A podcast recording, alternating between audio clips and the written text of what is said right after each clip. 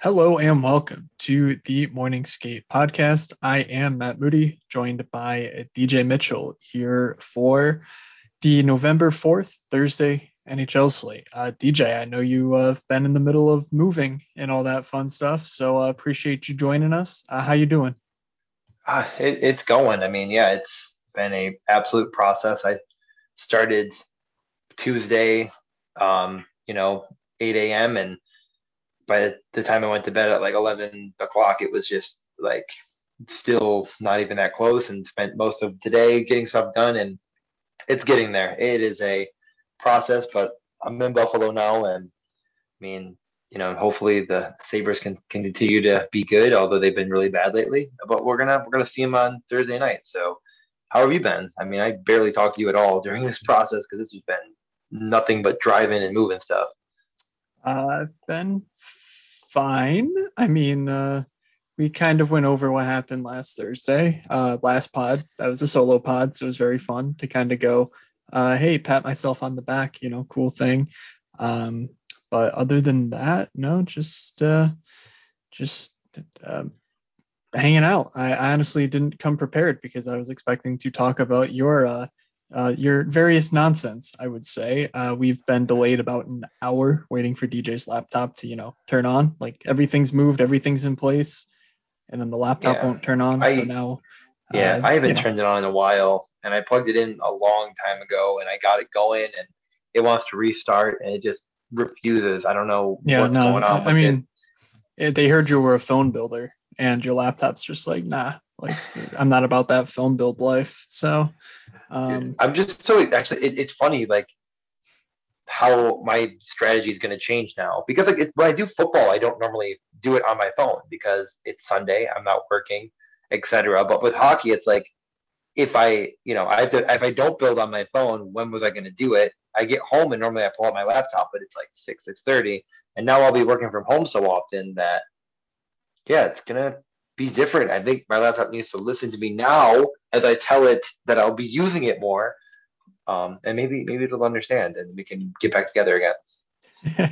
All right. Uh, well, anyway, as you might be able to tell, uh, I, I, it's a little bit uh, choppier on my end, but honestly, the internet so far so good. So uh, you know, uh, it's a good trade, I would say. Um, yeah, so I yeah, did, I did name my my Wi-Fi is named Dan Flashes complicated Wi-Fi. I mean, oh, it better be good. That's good. It's uh, very expensive. okay, so yeah. Anyway, he's recording on his phone. So uh, again, you know, next week, next week's the week that we'll have everything uh, good to go above board here at the Morning Skate Pod. Uh, but anyway, uh, let's talk about this Thursday slate. I did not have any sort of sweat on Tuesday. Uh, obviously, you were otherwise occupied, so let's not yeah. really spend any time uh, going over. You know, it, it really, the funny part is, like, I thought about playing, and when I stopped playing, it was like 7:40, and I was like, "Oops, I missed a slate, whatever." And then I texted you, and you're like, "It started at 8:30." I was like, "Oh my god, I didn't even." didn't even know like I, I by the time I like started to look at things, I had to return the U-Haul and all that stuff and clean it and I finally got everything done and friggin' hundred dollars worth of gas later I was like oh man let's let's maybe relax and nope I could have done it too but all right yeah Let's and, and, of, and, of, course, you're um, talking about the one, not, not oh, yeah, the, the, the Tuesday one where we had the pod, or I had the podcast for. But uh, yeah. anyway, um, I don't even have, know. I, I don't really know what day it is. Like, let's just let's just do this. I'll let you start. All right. Uh, so yeah, we have nine games on the docket. We have Detroit at Boston. We have Tampa at Toronto. We have the Islanders at Montreal. Vegas, or yeah, Vegas at Ottawa. Washington at Florida. Philly at Pittsburgh. All of those games puck drop at 7 p.m. Uh, we have Dallas at Calgary, Buffalo at Seattle, and then St. Louis at San Jose as the 10:30 late night hammer. Uh, so uh, we didn't talk about it right off the top, but uh, let's just clear the air. As of right now, there's been no Jack Eichel trade. Uh, Buffalo and Calgary, Buffalo and Vegas. Everything that we're assuming is that you know there's been no trade made.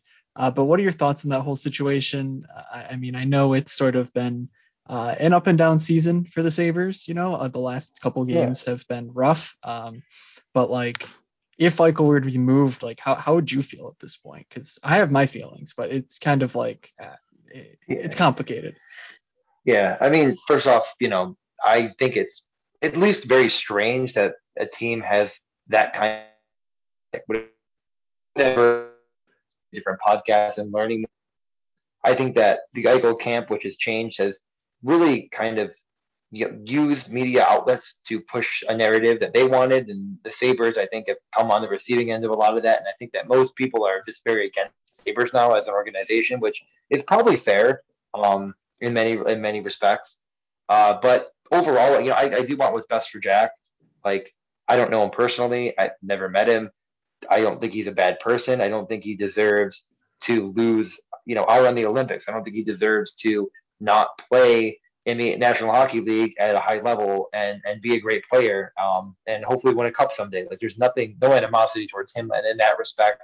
Um, I had my suspicions at first about this injury, and I think I was wrong more or less. Um, and you know this is a, a serious issue, so yeah, I, I, hope that he's healthy and it works out for him. If he wants to get some artificial surgery that's never been done before, and you know I hope it works for the best. Um, I think that going forward, it comes down to Vegas and Calgary, as it's been mentioned. Um, I don't really think Matt Tkachuk's involved, from what I've heard. I think it's going to push Monahan, I and more more like in that deal without some bigger incentive. And I think that's the sticking point there. I think Vegas is going to maybe part ways with Tuch, Krebs at first, and I think the Sabres are pushing for Hague as well. But we'll see. What are your thoughts? Yeah, I mean, uh, I hate to even say it, but like we did sort of have you drop for a couple a uh, couple times in there in terms of the internet. So um, you know, I don't know how you fix that at this point. Um, but you know, uh, we got most of what you were saying. And I think my thoughts on the entire situation is that uh, honestly, I think that if the Sabres were, you know, uh, going to be a competitive team this year, Eichel just gets the surgery that uh, the Sabres doctors recommended. I uh, my sense is that he wanted out of town, especially once Risto, once Reinhart went. It was obvious that you know he wasn't coming back. Um, I I think he didn't want to do the Sabres a favor by then you know getting the surgery that they wanted, and uh, you know like I I you know maybe maybe I'm wrong, but that's sort of my sense where it's like if you know if they had cup aspirations like he you know he would be in, in the recovery process right now. Um, so i think the sabres got dealt a pretty tough hand to begin with just because um, you know you can't lose a jack eichel trade but you also it's impossible to win one. Um, you know in, in their eyes you, you just simply can't win it but then you also are not allowed to lose it so you know it's it's unfortunate i think um, but if anywhere close to what's being rumored for Jack is even on the table, then I honestly don't think that's the end of the world. Um, something that was interesting. I mean, it's not like specifically going to happen, but say like Sean Monahan was included in the deal. And, you know, I saw people going wild on Twitter, like, oh, like, you know, LOL, like it's just been 10 games or whatever. And like, yeah, I get that. But the thing about trading for only futures is that you know, uh, then you're done. Like those are your guys, those are your futures. So you kind of have to pick and choose from one team. If you get a player like Monahan and he goes into a team who, again, is not a wild trash fire at the moment, you know, the Buffalo Sabres look like they can score goals. They don't look horrific defensively. Like they will probably be competitive for most of the season under Granato. We'll see. Um, you know, a guy like Sean Monahan in top six minutes should be able to fetch more value than he's currently worth getting, you know, fourth line minutes in Calgary. Um, so that sort of approach, I think, you know, because they, they reported that there was a change in philosophy or whatever, and that they were now sort of accepting these current type players. And, you know, I don't read that as, oh, the Sabres think they're going to be cup winners, but it's more of a, hey, the Sabres won't immediately tank anyone's value who steps on the ice for them, you know, a Taylor Hall like situation. Um, so I, I find that kind of interesting.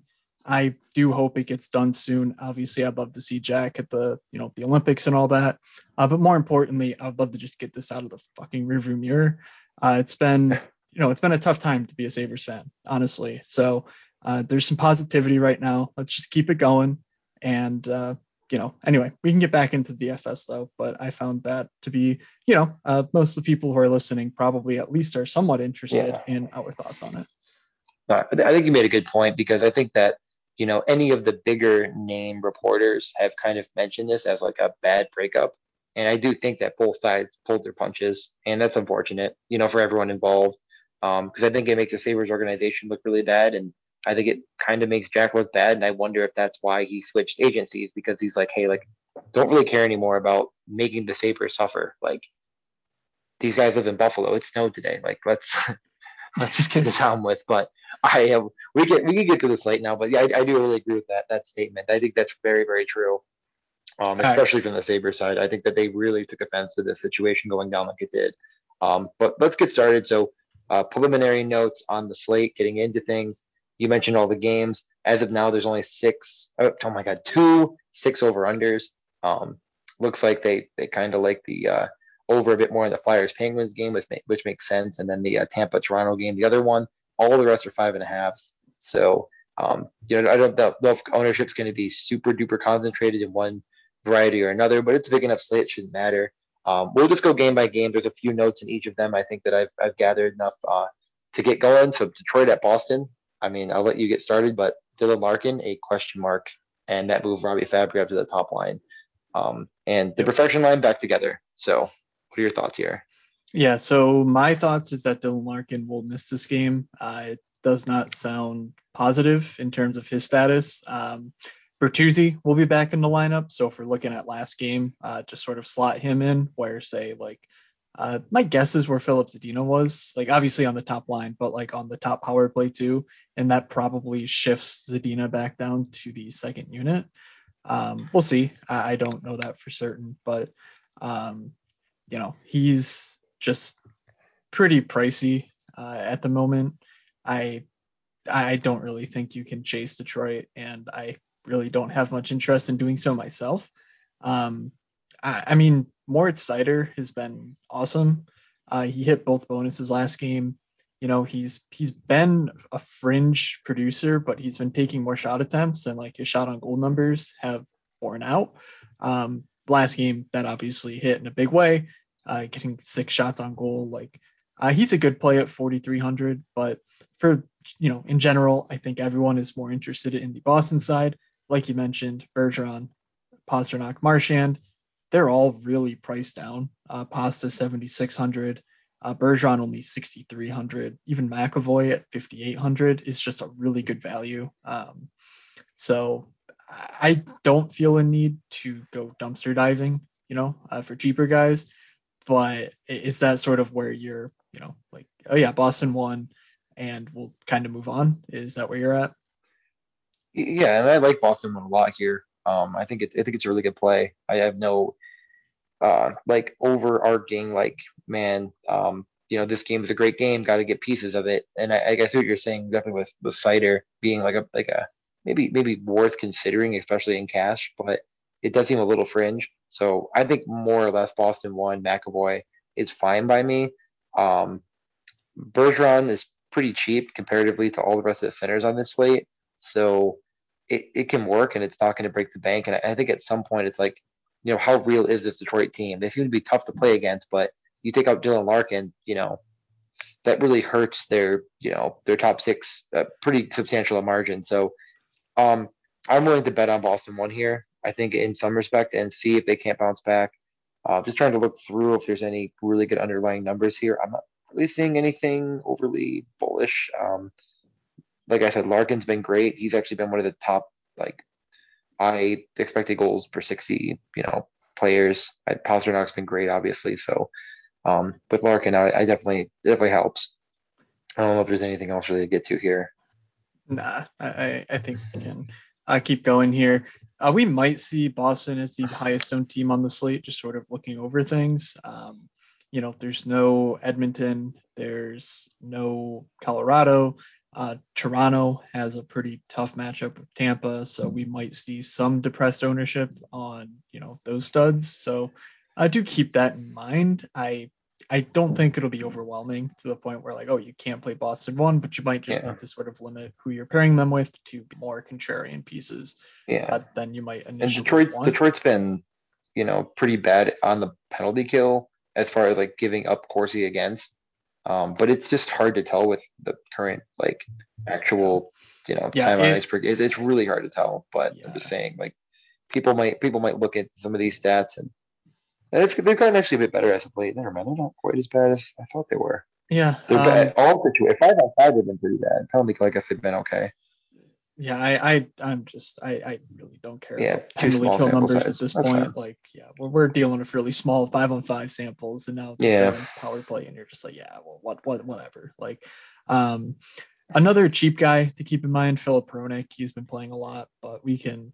Uh, we can move on. 3,100 for Stink is a solid value. Uh, Tampa at Toronto. So on the Tampa side of things, um, we've seen Killorn now scoring four straight games, and his price just has not moved. It's still sub 5,000. Um, I'm interested to see where this comes in, in terms of like ownership and sort of some DFS community chatter, uh, because this is the sort of play that I could be, you know, I could see getting steamed up to 20%, at which case I'm going like, nah, I'll pass on it. But I could also see people look in a number of different directions. Um, you know, uh, we'll, we'll give a couple examples of this general price range having some, you know, uh, some attractive pieces.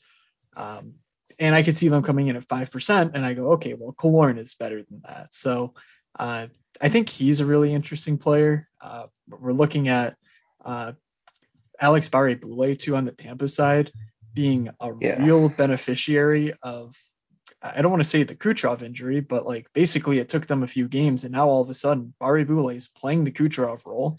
Um, he got Yeah, bumped up. so yeah, has he been on that line with Palat and Stamkos every game? Uh, because did no, not play the last couple slates. Like, No. that's where they had him in practice. That's right. Uh, so they had Mathieu Joseph there, and Okay. you know Mathieu Joseph is a fine player, but he's not very offensively uh, gifted. So he didn't do much of anything, and now they're putting Barré-Boulet there, and they've had Barré-Boulet on the top power play, and I believe they practiced with him there as well. So um, that's really interesting to me. Uh, I, I, I, I, I'm not inclined to say like you have to play him in cash or anything. Uh, but like if you're talking a one-off pool, I think Barré-Boulet absolutely belongs. Um, there are actually a couple of dead minimum guys that are somewhat intriguing, so we'll make sure to cover them. Uh, but in general, you're looking at again Stamkos, Palat, Barré-Boulet, first or I guess second line technically, and then Point, Killorn, and Cirelli as the top line.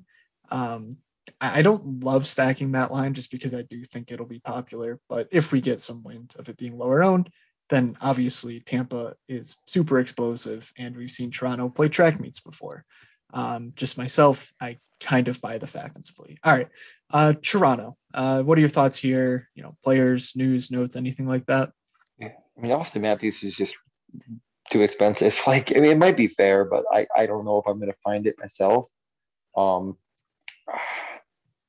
I don't know. Am I gonna really gonna talk myself into the Marner Tavares stack though? That and that that seems almost a little more interesting, at least to my to me. But oh boy, I mean, it is it is definitely like, are you gonna pay up for Matthews or not? And 8900 is is a steep steep price. Um, that is. It just seems unwarranted. Like I like he has one good game, and they're just like, "Yep, thirty point game for Matthews," and he was already eighty eight hundred. yeah. Jesus, my God. Yeah, I don't know. I mean, I almost just like the idea of pivoting over to Tavares Marner, which I think is is might be what I end up doing. Um, both kind of Yeah. getting similar ice time, power play time, and just kind of hoping that. Yeah, so last time out, they were both right around the 20 25% owned mark. Uh, obviously, that was against a Vegas team that, you know, uh, has zero NHL players currently. So I would expect that to be somewhat reduced here uh, relative to last slate. But I don't necessarily think you get an ownership discount on Tavares, is my point. Um, and I was pretty stubborn about Matthews last slate as well. I think I had uh, 20, 25 lineups, and I only had a couple and they were both in sort of like the full on power play onslaughts rather than like actual stacks. Um, and I kind of think that was a mistake. You know, we already talked about Barré-Boulet. Uh, we'll get to a, some other like actual decent plays at 2,500 due to like news or uh, injuries or, you know, basically there are options to spend, you know, to, to spend down on who aren't necessarily bad plays. Uh, you might need to be clever in your sort of correlation and whatnot, uh, but it's not impossible, honestly, to, to play Matthews. So I think I'll try and be less stubborn about that myself uh, because, you know, I was saying, oh, well, you know, his expected fantasy point output just hasn't been at the level it was last year. Well, guess what? Last game, you know, he, he went from about an average of 11 to 12 on the year behind guys like MacKinnon, and McDavid at like 14 to 15. Uh, you know, again, these are all relative numbers. You know, they're they're not specific or anything. Um, he went up to 20 last game expected fantasy points. He hit, you know, uh, what what what did he actually hit? 32. Um, so he obviously had a monster game. Maybe uh, that's just a sort of regression monster uh, fighting back. Um, but I do think I'll end up on some Matthews myself, and you know uh, maybe I'll let it ride on Tavares and Marner. Maybe skip over them and, and, sort of hope that you know I'm getting on the right spot this time because uh, Marner was good last game. Tavares was not. That definitely sunk me in terms of my Toronto ownership. So, um, yeah. Any other thoughts here uh, on this game? Uh, I mean, all the defensemen are minimum salary outside of Rielly and Muzzin. So I think if you like absolutely need the cap relief, you could maybe talk me into one of these guys. I'm not sure if there's one you like substantially over the others though. Um, yeah, I mean, I mentioned Liljegren last show. I uh, played another 17 minutes, put up four points. I don't know. Uh, uh, if I'm punting defense, I'll probably just try and go all the way down. I guess Brodie had a pretty big game last time, 20 minutes. He's minimum salary, so maybe that makes slightly more sense. Um, but yeah, no, I, I, do think there's a lot of value. I just, I am not playing a 10, 15% owned Jake Muzzin. Uh, I, I just refuse to. People are doing it. He's getting sort of jammed by optos, and I'm just like, nah, uh, I'll exclude that. So that's my personal stance. Um, same thing with like like yeah, he'll have some ceiling games, but in general, I'm fading that at any sort of ownership. So um, yeah, maybe I'll play Morgan Rielly. But anyway, uh, Islanders at Montreal. We saw Jonathan Drouin leave last game with a pretty concerning looking uh, incident. Uh, got hit in the head with the puck and taken right to the hospital. Uh, however, they're talking like he's okay. Uh, Ducharme, you know, was like, hey, if he's if he's okay, he's gonna play. Uh, so it does sound like he will play. Uh, he will also he will be centering uh, Josh Anderson and Mike Hoffman. Um, I think I like that. You know, the Islanders have been off for a while, so you know it's not like I want to pick on the Islanders too much, but like come on, look at these Montreal prices. It's just out of hand. You know, Nick Suzuki literally broke the slate on Tuesday and he got priced down. Like, mm-hmm. I mean, am I, am I crazy here? Like, talk me off of stacking a team. Um, I mean, I personally, this game's a pretty big throwaway in my eyes because, uh, at least on the Islanders side, but they they've really priced them up for I don't understand any reason. Like Barzal and Lee are 7,400 respectively. I have no idea what's going on there. Um, I think that Suzuki can play him and Toffoli, like or even with Gallagher. Like I like that okay as a cheap stack, but I don't think it's necessary. Like I'm probably not playing this game at all. Oh, Petry 4100. That that is also something. is he just dead? Like what happened to him? Did he just stop doing stuff? I don't. I don't understand. I yeah, I Montreal is dangerously cheap. You're you're right though. Like I'm like you're almost talking me into this with asking me to talk you out of it because I mean, so cheap. That was my exact. You know, it's like just look at it and just think critically, and it's like, what do they need to do in order for you to win? And quite frankly, it's just not a whole lot. um, you know, I was like, I wanted to play the Drouin stack lastly. Obviously, you know, him getting hurt meant that didn't really get there. Um, but like a guy like Josh Anderson is just so underpriced. Like this guy should be 5,500 easy. The way he's been shooting the puck this year, the way he's been scoring uh, lately, like he should be much more expensive than this, and he's just not. uh, Mike Hoffman, we know what they're trying to do. The shot volume has not been there, uh, but he's still scoring goals. Like it's it's actually he's got to have like what is his shooting percentage? Like a million? Uh, it's about Mike Hoffman level. Yeah. Uh, yeah, about, about where you think it would be. Okay, good. 31% on the year, uh, FYI. But, yeah, know, sounds about like, right. Eh, yeah. But, but, the shots will come in buckets. Like, you know, he's he's not yeah. a guy who's sitting here passing up opportunities. Um, so, you know, I, I kind of believe Josh, that they, um, Josh Anderson is just a good cash gameplay, just a yeah. very good one. That that it just seems like a correct a correct put in that lineup. Hopefully, other people don't see it and you move on. Yeah, but no, I mean you're right. Jeff Petry has been you know complete dust. Um, yeah, I'm not overly hopeful that changes. He is putting up three and a half shot attempts per game. It's not nothing. It's not great, especially for you know a defenseman who tends to have shots blocked or whatever. Um, but you know, I just think it's kind of inappropriate to X this team out because they're just so cheap. You know, it's not like you're it's not like you're really choosing them over any other viable stack. Like you're basically saying, I can play whatever I want, like with Montreal. I don't think the ownership will be there. Um, so, you know, I, I just keep it in mind. As far as the Islanders side, I, am kind of with you. It's just really pricey. I think I could get on board with a Beauvillier uh, one off, maybe uh, maybe some power play stacks around Beauvillier, but like Barzal and Lee, they're just so expensive. Like, yeah, they they have upside, but I don't know if I'm willing to pay uh, to find out what that upside is, just because the minutes probably won't. Um, are you good to move on? Yeah, yeah. All right. Vegas at Ottawa. Uh, yeah, I on the Vegas side, um, I guess we can cover the easy news first. Uh, so after Brett Howden, for some reason, got a crack at the first line, uh, it's it that they they quickly uh, adjusted and they're like, all right, Nick Roy, like you go on ahead. Um, so Nick Roy will be on the the first line. I, I think that the first line here is very much in play. Uh, they burned they burned some people against Toronto, obviously getting shut out. Um, but I really have no problem going back to this well. Uh, I was kind of interested to see what would happen to their power play units it did look like uh, the power play units were Dadonov, Marchessault, Reilly Smith, Stephenson, uh, Pietrangelo. Uh, by the way, when the hell did he become Dadonov? Uh, have you noticed that? Have you been watching any Vegas yes, yes, dude. I, I I don't know who I was with.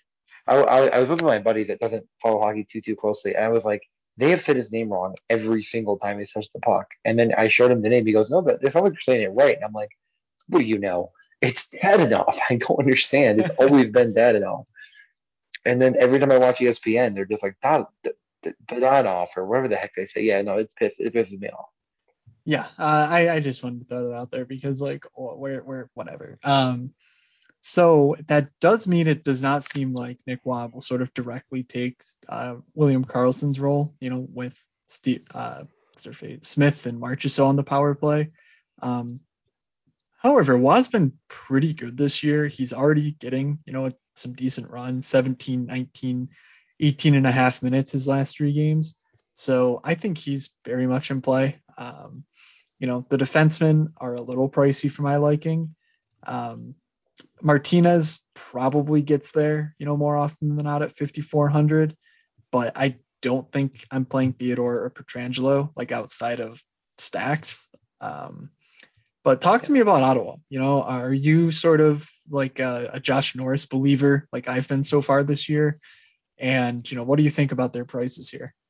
I, I mean, I think that there's so much value on this slate that you can pretty much play anything you want, and Ottawa might be some of that value on it, like in theory, because 6100 Brady, uh, 57 Batherson, and 6K Norris is just like incredibly fair. Um, Chabot is pretty pricey at 6600, but he fits really nicely.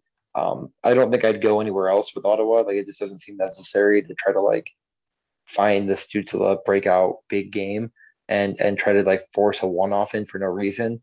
Um, shot volume just hasn't really been there, so it doesn't make a lot of sense. So it's definitely the top line. And you know, on this slate that we already mentioned, you know, you got Tampa, Toronto, Boston. It's going to get pretty overlooked. Up Florida, we haven't even gotten to yet, and the other six over under in Philly, Pittsburgh. So I don't think it's going to be very highly owned at all. And it's just been crushing, and it's just so heavily correlated. Um, there's really no negative to it, and and you know, as you mentioned, with Vegas not getting there against Toronto, you know, four nothing shutout. If you know you talk yourself into this game being maybe that like hidden gem of, of an over because of just how banged up Vegas is, like you know, you didn't explicitly say it, but no William Karlsson, you know, no Marchessault, no Stone, like all of these guys out makes no Pacioretty, you mean? Very bad. Marchessault's in. No. Oh my god, yes, Pacioretty, yeah. not Marchessault. Yeah. Um, just didn't want to scare anyone you could, who's listening. Like, what? Oh, what, yeah, what? you're right. Yeah, yeah. You could talk me into just saying, you know what, I'm gonna just jam in Wah, Marchessault, and then, you know, Ottawa one, just get way overrated on this game, and then you still have you know, more salary, you know, average remaining per player. Like yep. those five guys in, like you have a ton of savings that you can jam in any defenseman you want, any goal you want. Like I think that's a really good way of doing things. Um, like I might end up really considering that. Uh, that's kind of yeah my narrative there. I think yeah. I think I probably said what you wanted to say. Yeah, out Ottawa one. Uh, you you the, the, the so tightly correlated thing is just I think the most important part for me. Like they're all equally uh, not equal contributors, but they're all reliable contributors to the line. It's not like you have an obvious passenger, which is what I really like about it. Uh, and then speaking of, you know, uh, I think you said the word defense in there. Tom Chabot is averaging 27 minutes a game this year. Yeah. Uh, like, there's not really a guy in the league who's uh, above him. I'm pretty sure. Like, um, so that's just crazy. Uh, he's a bit pricey, but you know, if we're talking yeah. upside, Chabot definitely has you know a pretty monstrous upside. Um, so I, I, could I could see sort of tacking him on to any Ottawa one stack, uh, but I do kind of like the idea of making it a, bit of a game stack. You know, something like uh, even a Roy one off and then Ottawa one. Yeah. I, I think that's perfectly fine. Or say a Pietrangelo or Theodore or Martinez. Uh, Martinez is pretty enticing here, given yeah, I think his block shots and then his power play usage as well. Uh, he should get some shots on goal. So like you're talking, you know, you're talking a 10 point floor if Ottawa's just hemming them in and uh, you know, Martinez is getting the blocks bonus. So um, right, right. I think yeah, I think Martinez makes a lot of sense in like an up tempo game because yeah. you just hope that not only does he get those, you know, five, six blocks like he's been getting, but he does end up, you know, getting three shots on net and maybe an assist, and all of a sudden you're looking at like a 20 point night. Yep. Um, coming back on the other side. So yeah, that's big time. Definitely smart. Him and Wah. I mean, and but we don't know the power play for sure, right? Because they mixed and matched it all over yeah, the place. Yeah, it's probable that they're both on the power play too, which I like. Um, but yeah, we don't really know for sure. So I think it's more of like you just play the guys who will get a bunch of minutes here, and those two guys seem uh, like prime candidates. So uh, moving past that game to Washington and Florida, this one is kind of interesting to me because I feel like the Sam Bennett news will just kind of move people off of Florida. Um, you know, Sam Bennett will miss. Uh, we don't know the timetable for his return. Um, it sounds like Anton Lundell will be back. However, yeah. they moved Samson to the Huberdeau line uh, with, with no Bennett and and to the top power play uh, with no Bennett. And, you know, 4,100. He's 4,100. And just a reminder Sam Bennett was complete dog shit before he showed up in Florida playing with Huberdeau uh, and the, on the top power play with Barkov. And look what he did. Uh, Sam Reinhart last year was top 10 in the NHL in goals playing for the Buffalo freaking Sabres and is now going to the role that made Sam Bennett, uh, you know, not look like a donkey out on the ice. And Sam Reinhart is $4,100. I personally don't get it. I think Samson is an absolute smash here.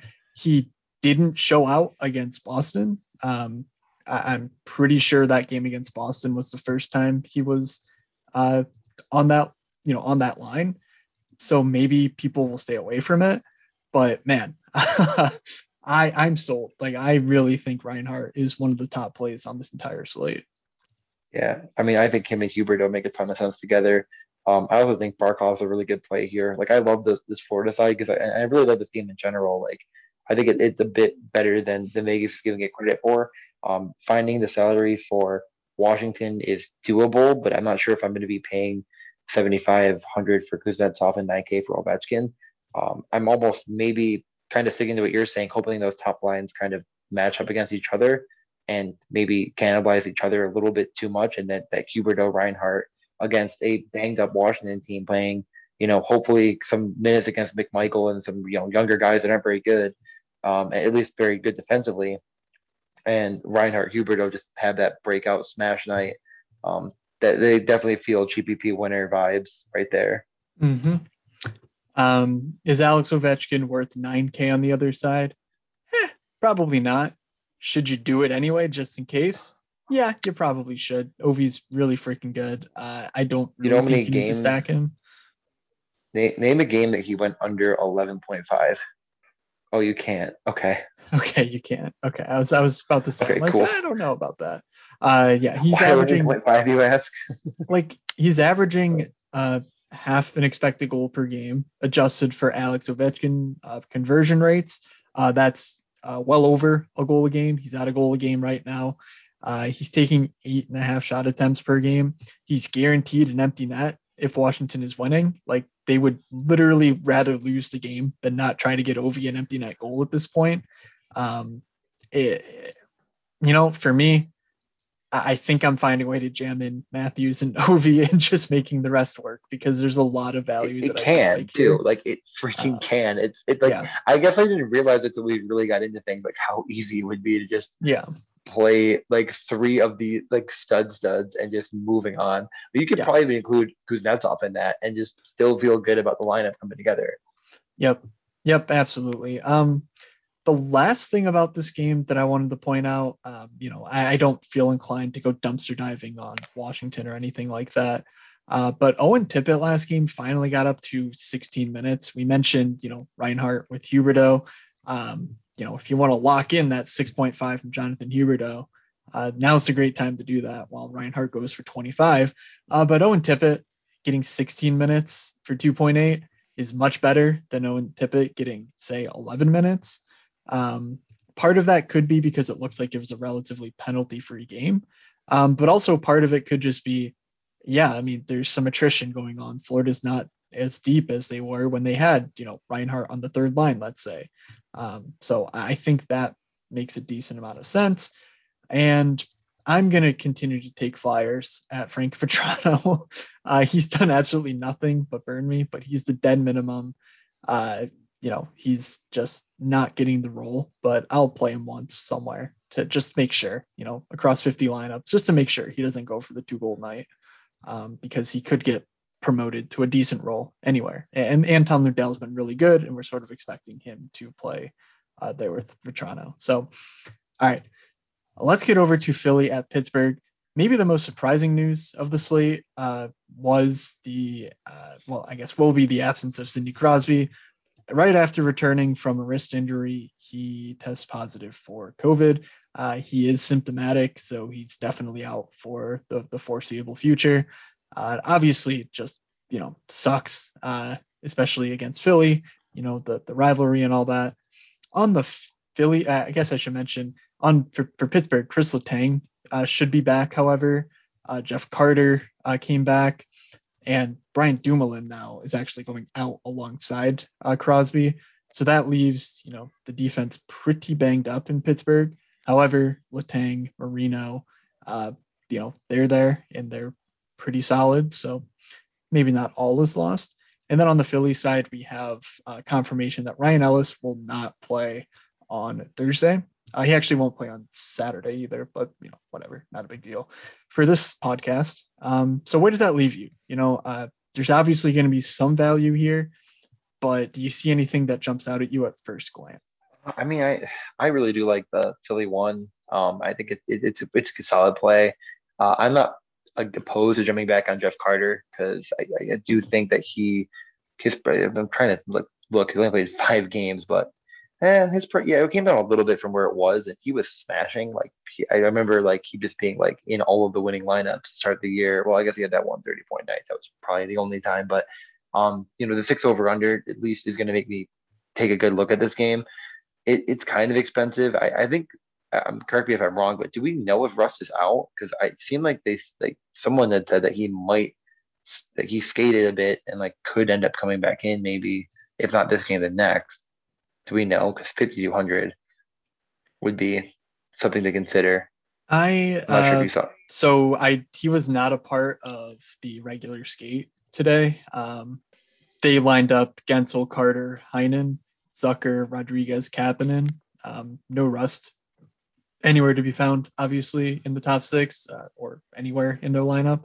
Um, their power play one was Carter, Guentzel, Kapanen, Letang, Rodrigues. So I haven't heard of anything saying like, you know, I think it'll be a bit until Rust is back, honestly. Like, I don't even know if this weekend is reasonable given, uh, you know, the practice time and all of that. So I don't know. Okay, We'll see. that's fair. Yeah, I mean, it.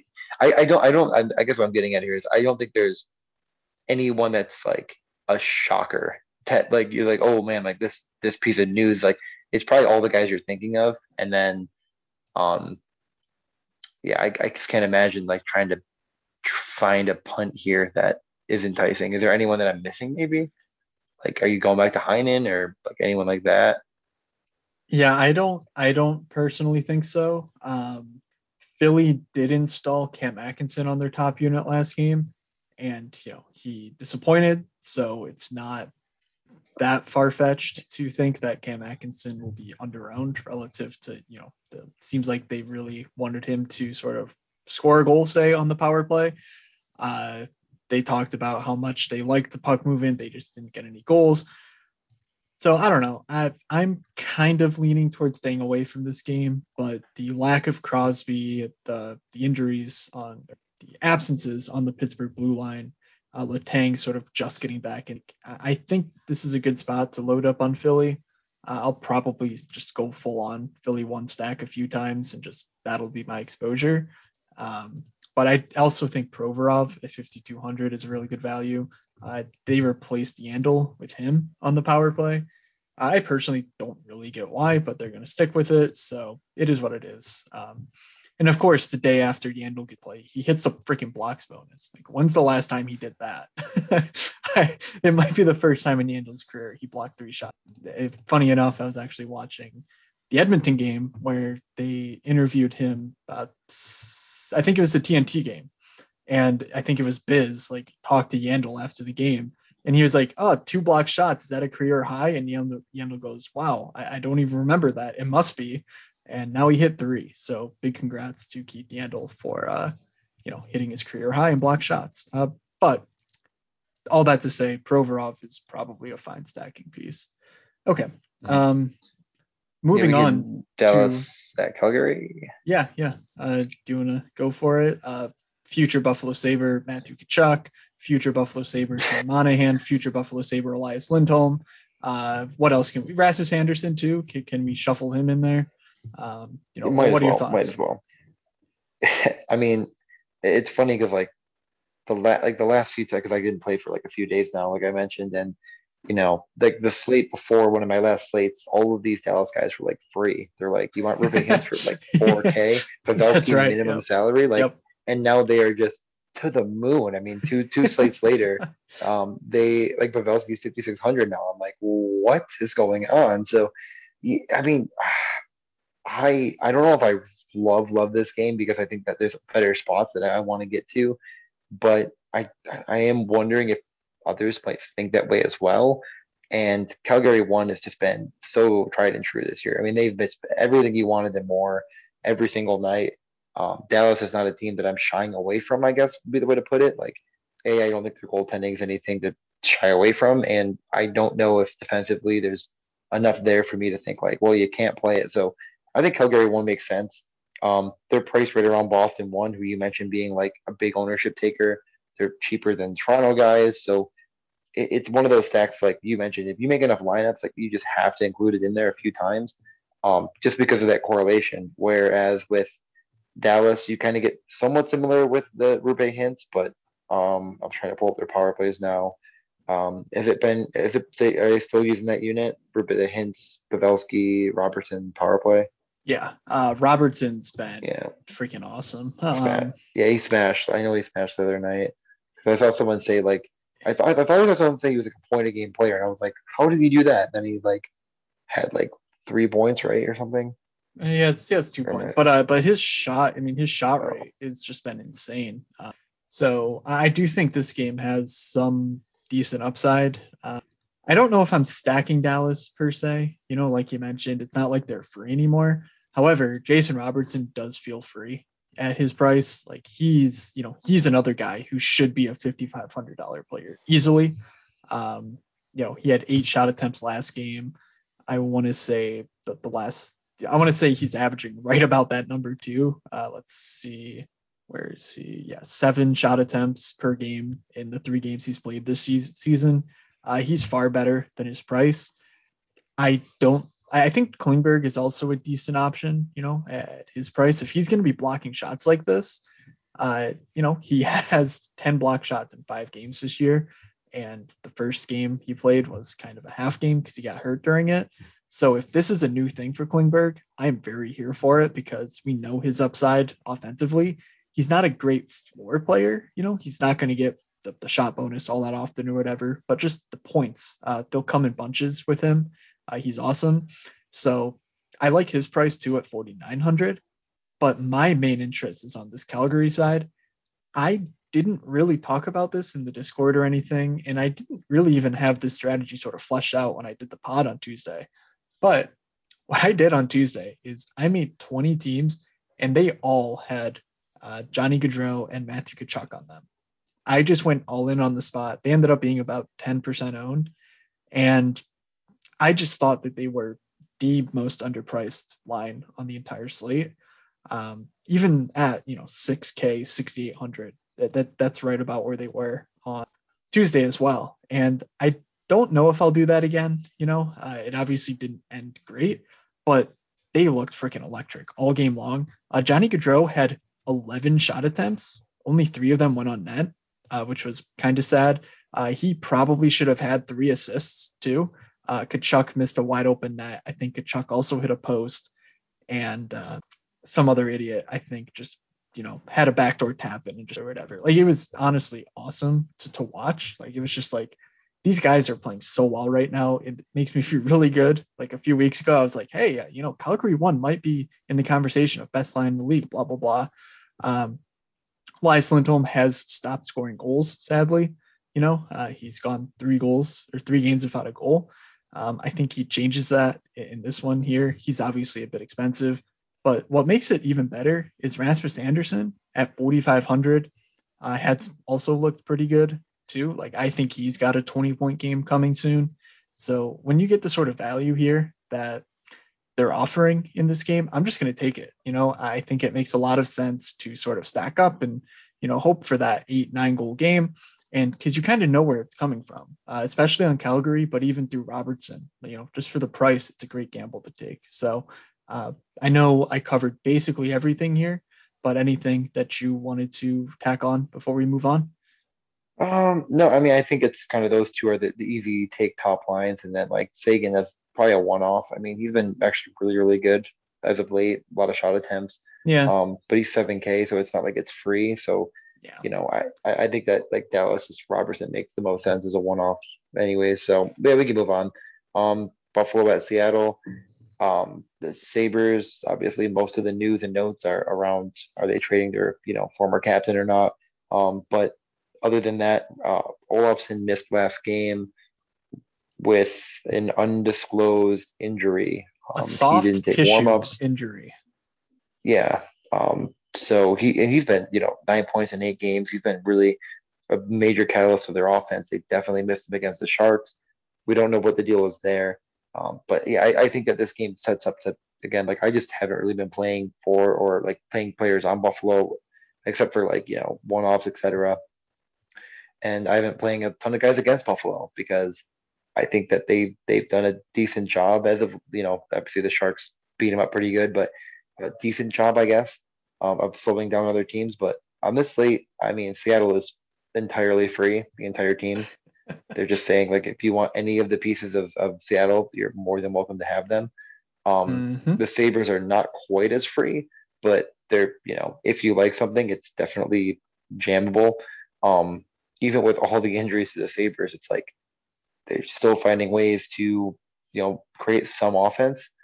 Um, this game is definitely going to have zero ownership. So if you think like you know what, like I'm gonna get my punts here instead, I would not blame you. Um, Yanni Gourde might garner some ownership, I guess, because he's been pretty good. Um, he's been kind of in the right spot. Just hasn't really been scoring a ton. It just seems kind of like a, a boomer bust type of play at this point. But 4,700 for him. Um, Giordano might get overlooked. I think he's actually been a little bit better than meets the eye. Uh, 5,400. The minutes have been shaky, but I, I do think he's a decent play if you're playing Seattle in general. And you know our boy Vince Dunn. Who was on the first power play last game? I mean, I, I did. I believe so. it was Vince Dunn. Um, I think it was too. Um, okay. Any any number one, number two, number three plays here that you're uh, thinking about jamming in? Okay, so uh, yeah, I like a lot of these pieces. Uh, number one, uh, Jeff Skinner. He uh, basically replaced Victor Olofsson. You know, he played with Thompson and Asplund. Uh, he also was just getting peppered on the power play. They moved to a Butcher Dahlin setup on the top unit, and neither of those guys want to shoot the puck.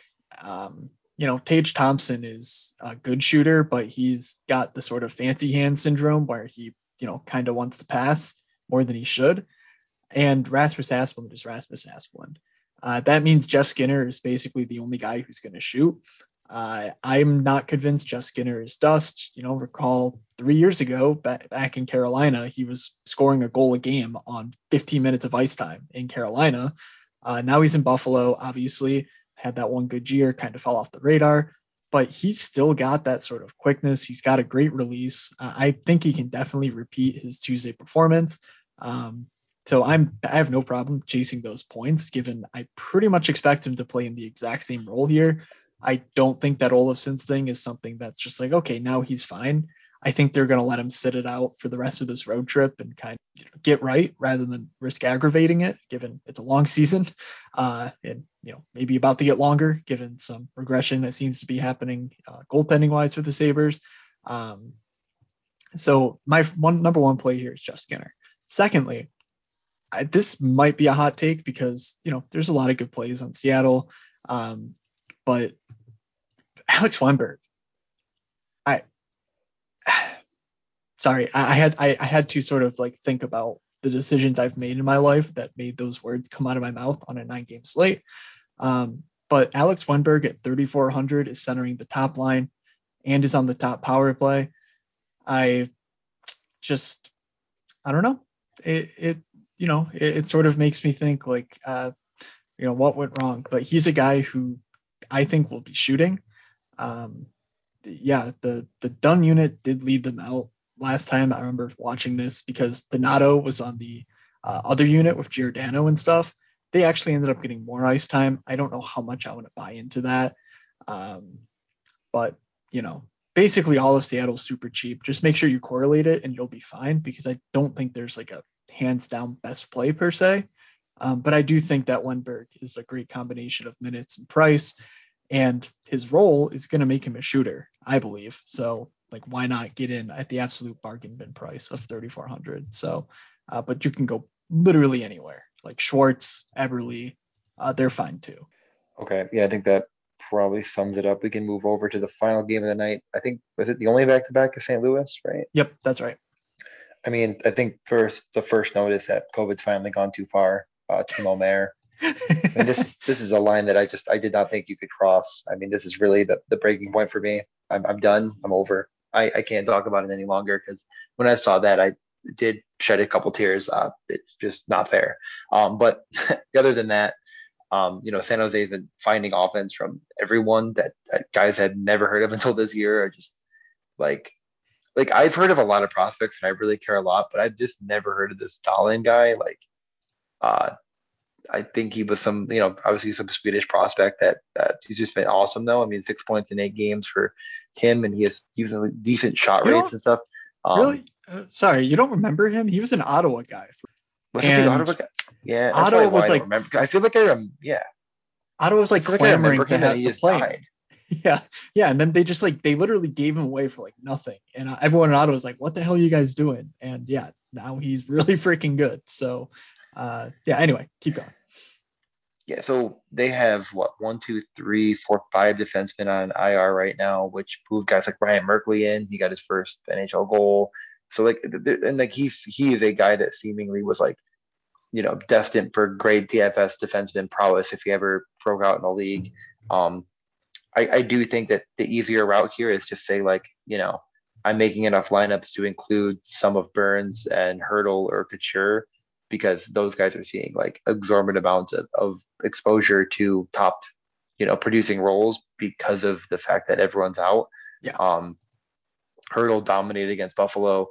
He dominated the game before against Winnipeg. so He's freaking good. Did, did you get a chance to watch the Yeah. game or no? not much of it, to Dude. be honest.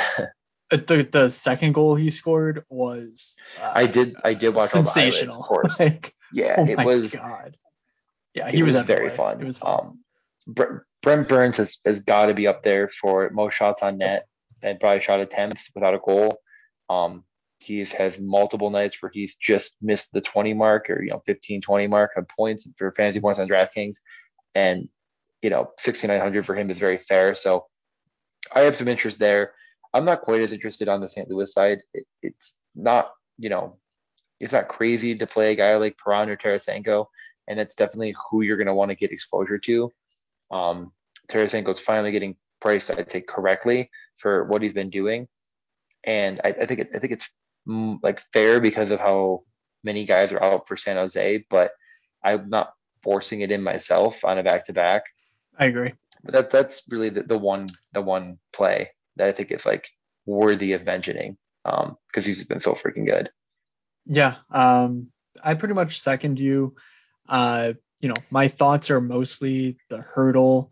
Uh, I guess Balcers, if you you know. yeah, I was gonna I- say Balcers minimum Yeah. salary. I didn't even see him at first. yeah like i kind of wanted like I I almost still want to prefer Barabanov but it was pretty clear that Balcers was just more engaged like offensively speaking.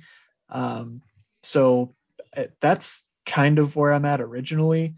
Neither of those guys uh, seem like they will be getting uh, top power play looks but we didn't really get a full power play in that sabres game to take a look at things.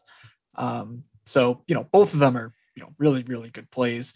I'm just I sort of anchoring this bo- based on Barabanov when he played with Kane and Couture last year and was freaking awesome. Um, so you know, Yeah, Balcers had the highest expected goals for any player on the Sharks, and he did not that's score. that's good. Um, okay. Um, so yeah, Yeah, you he can definitely five, that.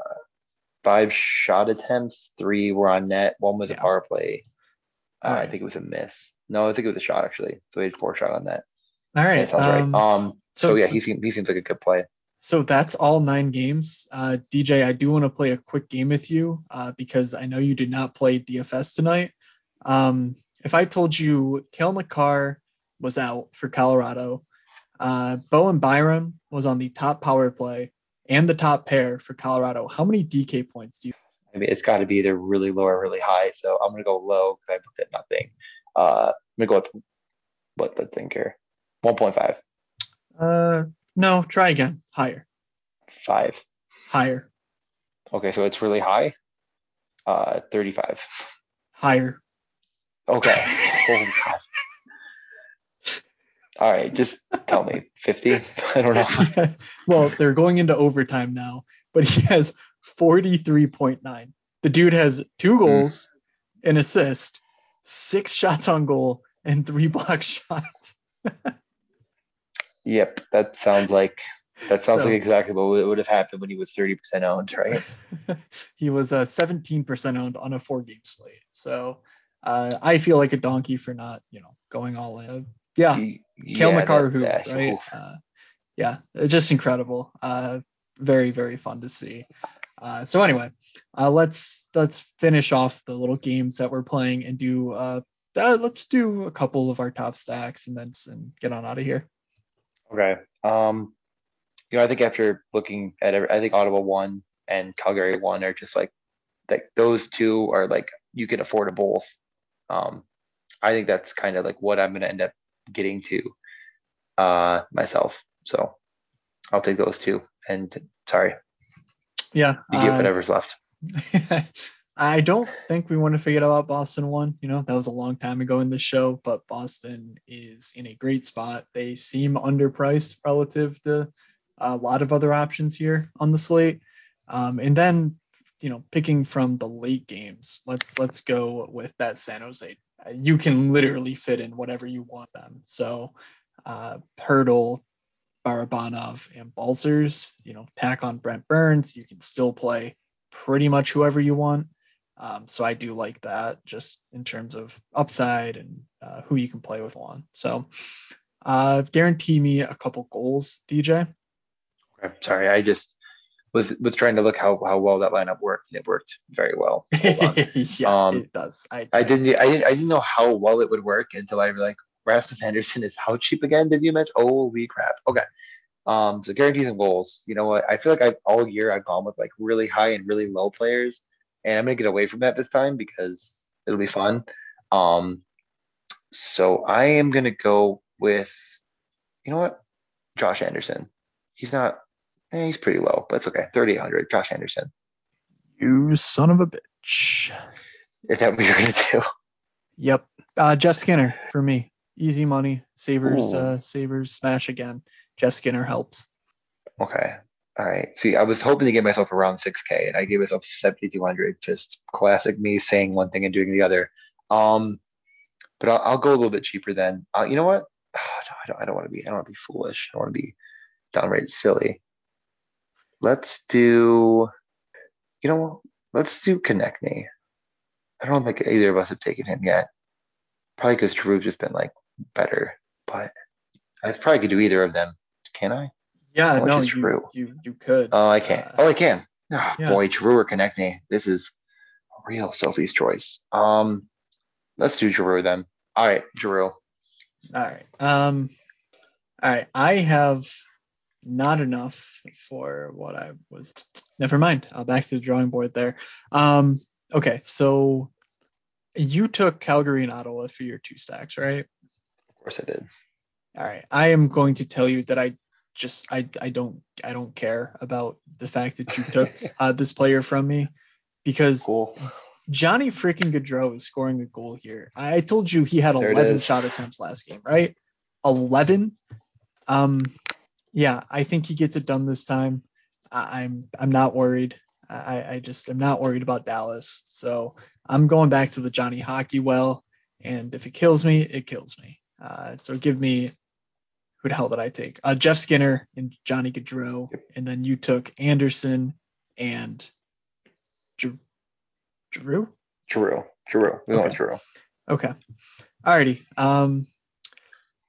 Yeah, that will just about do it. Uh, if you guys have not yet, please do go sign up for Underdog Fantasy. Uh, underdogfantasy.com slash or promo code MSP. Uh, that'll get you up to a $100 match on your $100 deponent, deposit. I don't know why I said deponus. Uh, you know, really good times over here. Um, it's been a lot of fun drafting on there with uh, some of you guys. I snuck in one without telling anyone on Tuesday, just to kind of see, you know, uh, what like what it looked like when we didn't have uh, morning skate pod people just sort of flooding the the NHL contest. And let me tell you, in a six man draft, a snake draft format, uh, four of the six people drafted a goalie in the first round. Uh, you you don't. It, it's not that difficult to build a team that is uh, likelier to win than your competition in that format. Let's just say. So continue to fill that contest, make it bigger. The bigger it gets, the more randoms will get in who don't know what they're doing and just click on a goalie first because you know goalies don't matter, yeah. but they still project better. Um, so yeah, good times all around. Yeah, and like like well, the reason that happens is because goalies are the highest projected point total, which yeah. is like it makes sense. And like so, you, but if you think about it, there's six people per draft, and there's 18 starting goalies tomorrow. Mm-hmm. So yeah, uh, yeah, yeah, that there that are nine. Sums up why you shouldn't take there are nine favorites. Like you know, you can get a yeah, favorite easily. Yeah. Uh, but anyway, I uh, just found that funny, and you guys should definitely you know do the same because I think there's a pretty the, substantial. The only edge. yeah, the only issue that's been arising that I've already mentioned to them and they're aware of for both NBA and NHL is that some rookies aren't populating. So I wanted to play Swayman, and he should be starting tomorrow, and just could not do it. I think he ended up absolutely sucking, but Yeah. yeah. So just you keep that in mind when you start. Like, don't commit to a goalie or a player. Like for sure, like just search the team or the player. Uh, make sure they're there because that is an issue Sure. that has come up. Sure. Uh, good advice uh, for sure. So, uh, anyway, that will do it from us. Uh, be sure to check us out on Twitter at Morning Skate Pod. You can find a lot of retweeted news and notes there. You can also find news and notes on our Discord. Uh, the Discord is uh, well, easiest way to get there is by DMing us on Twitter to give us uh, to give you an invite. So uh, that's the best way to reach out and get on in there. So, any final words, DJ? No, I mean I'm gonna be still pretty busy, but hopefully tomorrow we're back to like pretty normal. I'm gonna be recording for Mayo tomorrow, and hopefully there's no more issues. All right. Uh, yeah. Uh, hopefully we get your, you know, laptop situation figured out by next show, and we can have the first show of the new era of the Morning Skate podcast. So, from Doug, from DJ, from myself, thank you for listening. Have a good sleep, everybody, and we will see ya.